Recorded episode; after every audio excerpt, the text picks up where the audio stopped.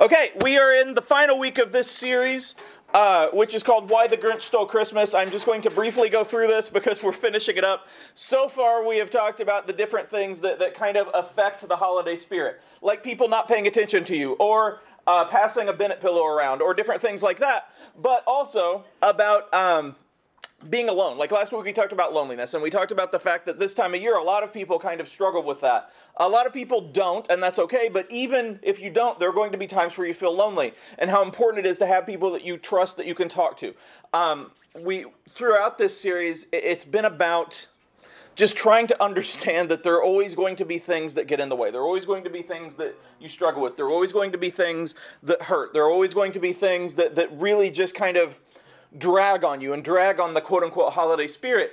And that's not just true at holiday time. And so it, it, can be really hard to try to do your best. It can be really hard to try to love people. It can be really hard to try to, to you know, be a Christian, to be like Jesus. All of these things can be hard because we don't exist in the world alone. So, like when we go out, there are games that don't go our way, or uh, school doesn't go our way, or people don't go our way, or jobs don't go our way, or just things can get in the way, or we can just wake up in a bad mood, or all kinds of things can happen.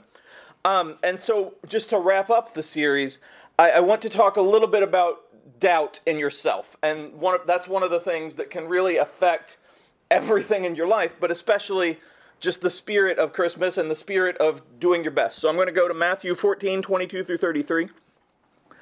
Uh, immediately after this, Jesus insisted that his disciples get back into the boat and cross to the other side of the lake. While he sent the people home, after sent, or while he sent the people home, after sending them home, he went up into the hills by himself to pray. Night fell while he was there alone. Meanwhile, the disciples were in trouble far away from land, for a strong wind had risen and they were fighting heavy waves. About three o'clock in the morning, Jesus came toward them, walking on the water. When the disciples saw him walking on the water, they were terrified. In their fear, they cried out, It's a ghost. But Jesus spoke to them once, Don't be afraid. He said, Take courage, I'm here. So this was not the first time the disciples had met Jesus, which means they should have known who he was. They'd been walking around with him, uh, they'd talked to him, they'd heard him preach, they'd heard him help people, they'd seen him heal, they'd seen all of these things. And so they're together, the storm is coming, and they're scared. And that's legit, especially at this time, because it was like storms were you couldn't really prepare for them because they just kind of happened. You could kind of watch the weather, but there's no weather channel, there's nothing like that. And so they're in a boat, they're freaked out, they see Jesus walking, they can't tell who he is because they don't have binoculars or telescopes or anything. And so they're freaked out. And they, they immediately jump to Ghost, which is kind of funny, but it's still something where they're allowing their fears to get a hold of them. They had just gone with Jesus to do all of these things. They had just gone with Jesus to feed people uh, and do miracles and all of these things all of these amazing things that we know, all of these amazing things that we see.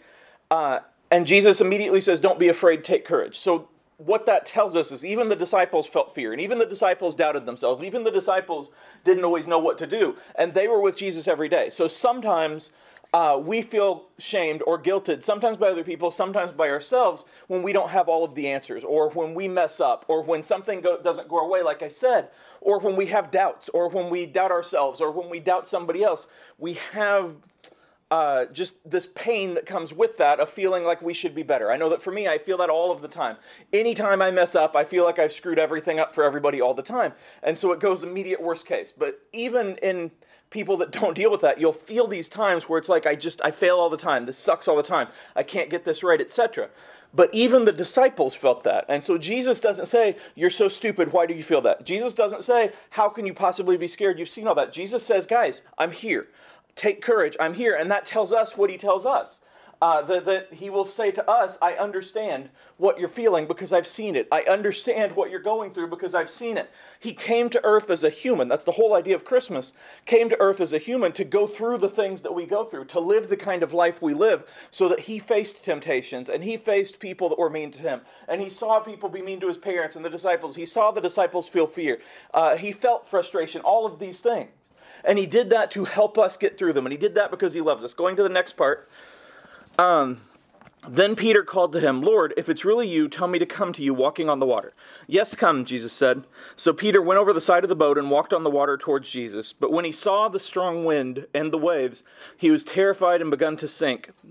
Uh, Save me, Lord, he shouted. So a lot of people go through that and they stop and say Peter couldn't do it, but Jesus saved him. And that's an important thing. Peter messed up. He doubted himself. He doubted Jesus. He doubted everything. And he sank. But an important part is that he succeeded first. So he doesn't jump out of the water and immediately go to the bottom. He jumps out of the water, and while he's looking at Jesus, he walks on the water. Like this is just a human. He's not like Jesus. Jesus is God and human. Peter's just a guy. He's just one of us. And so he actually walks on the water. He actually does the miracle until he looks around. So, like, while he's just focusing on Jesus, he's good to go when he looks around at the things that are coming, when he looks around at the storms, when he looks around at the people talking, when he thinks about what the disciples are saying, when he has all of his doubts about what he can do, and he starts to think, wait a second, I can't do this, then he falls. It's kind of like the coyote going for the roadrunner. Like when he runs out onto the off the cliff, like he's good until he looks down. Uh, it's probably an old cartoon, that's fine. But uh, so Peter is good until he starts to doubt. But even before that, he was succeeding. And so I, I read that and I stop there because most of the time, when we don't get in our own heads, when you just kind of go to school and you do your best, when you just kind of live your life doing your best and you're trying, you're good. But when you start to question yourself and you start to doubt yourself, or one thing goes wrong and it starts a snowball to go downhill and it starts to make you feel worse about yourself, or worse about other people, or worse about life, then that can really affect you. But you can succeed like Peter did. If Peter can walk on water, and Peter messed up all the time, if he can walk on water, like we can do anything with him as long as we keep looking at him. And that's kind of the key here. He kept looking at him. But when you start to focus on the doubts, when you start to focus on the fact that, that nothing goes your way, when you start to focus on the loneliness, when you start to focus on, on the anger, when you start to focus on the way the world is, when you start to focus on whatever else happens in your life, when you start to focus on IU losing 7 6 and penalty kicks and double overtime of the soccer championship, like stuff like that sucks. But when you focus on that alone, when you focus on that alone, that's when you start to sink. That does not mean to ignore those things. It doesn't mean to put on like a, a blinder like a horse and just kind of walk forward and be like, oh, well, the world's perfect and my life is awesome and everything's good, because that's also stupid. What it means is to remember that Jesus is in front of you. And as long as you're walking towards him, you're good. It doesn't mean you're not going to stumble. It doesn't mean you're not going to have trouble. It doesn't mean you're not going to be sad. It doesn't mean you're not going to be upset. It doesn't mean you're not going to be hurt. It doesn't mean you're not going to hurt anybody else. It means that you're continuing to go towards him. And then this shows us what happens when you do mess up, because you will. Um, so Peter sank, and Jesus immediately reached out and grabbed him. Uh, you have so little faith, Jesus said. Why did you doubt me? When they climbed back into the boat, the wind stopped and the disciples worshiped him. You really are the Son of God, they exclaimed. So I think in our lives, sometimes we'll have people who will help us after they've really pointed out how bad we've messed up. Or they will give us a hand, or they will ask us to, to help them after they've pointed out you know how imperfect we are or how bad we've done before or how much they don't need us or whatever it is and so we kind of carry that uh, and, sometimes it's unintentional from the people, sometimes it's intentional. Um, a lot of you guys play sports or know sports, and sometimes it's like a coaching thing. I know that back in the day, Phil Jackson used to like do that in the media, and like different coaches will do that to like call out their players to motivate them. I get it. Uh, but in life, sometimes we're going to have that where it's like, hey, are you sure you want to do this? Because you messed up last time. Uh, are you sure that you're, you're able to do this? Because, I mean, come on, this is hard. And like they point out how difficult it is what happens here is what always happens with Jesus. So Peter failed. He failed. Like he tried and he succeeded, and that's awesome, but then he failed. Jesus did not say, Well, yep, you should have learned how to swim. And Jesus did not say, Oh, well, you should have looked at me the whole time. Jesus immediately helped him. That's what the scripture says. Jesus immediately reached out and grabbed him. He did not wait until Peter felt bad. He did not wait until Peter was hurt. He did not wait until Peter was dying. He immediately reached out and helped him. And so that shows that when you mess up, and you will mess up, and that's okay because you're not perfect. When you mess up, Jesus is not going to rub your face in it. He's not going to, you know, put your nose on the carpet and say, hey, you peed over there, that's bad. Like, he's not going to do that. Don't pee on the carpet, please. But he's not going to remind you of that. You may have consequences, you may deal with it. There may be things that happen because of what you did.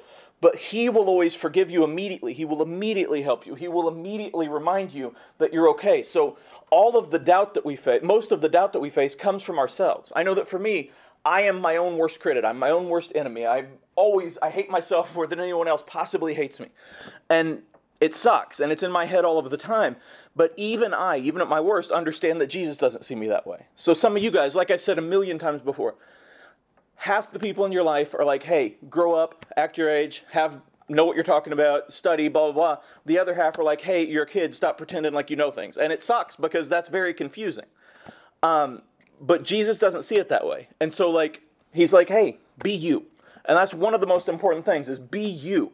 Uh, do your best to be like him, absolutely. But remember that you're not perfect. That does not mean go out and do whatever you want and then ask for forgiveness later. It means that when you mess up, you will be forgiven. You will immediately be helped because Peter messed up a lot more than this. There was another point in Peter's story uh, where obviously we know where he denied Jesus three times. Like he literally lied and said, I don't know him, while Jesus is dying for Peter.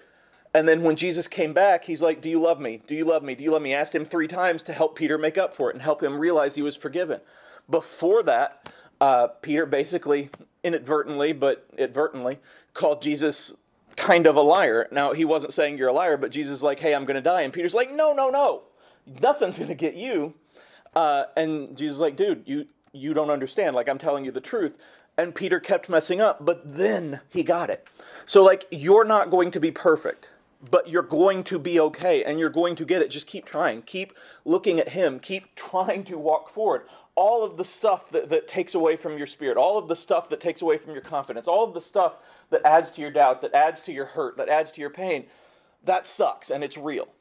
But you are not alone in that. And so Jesus sees you. I see you. Like other adults see you. You have people that you can talk to. You have people that will help you. Be willing to ask for help. But above all, be willing to admit that you are okay and you are worth it. You just have to keep trying, keep going forward. And that's all I got.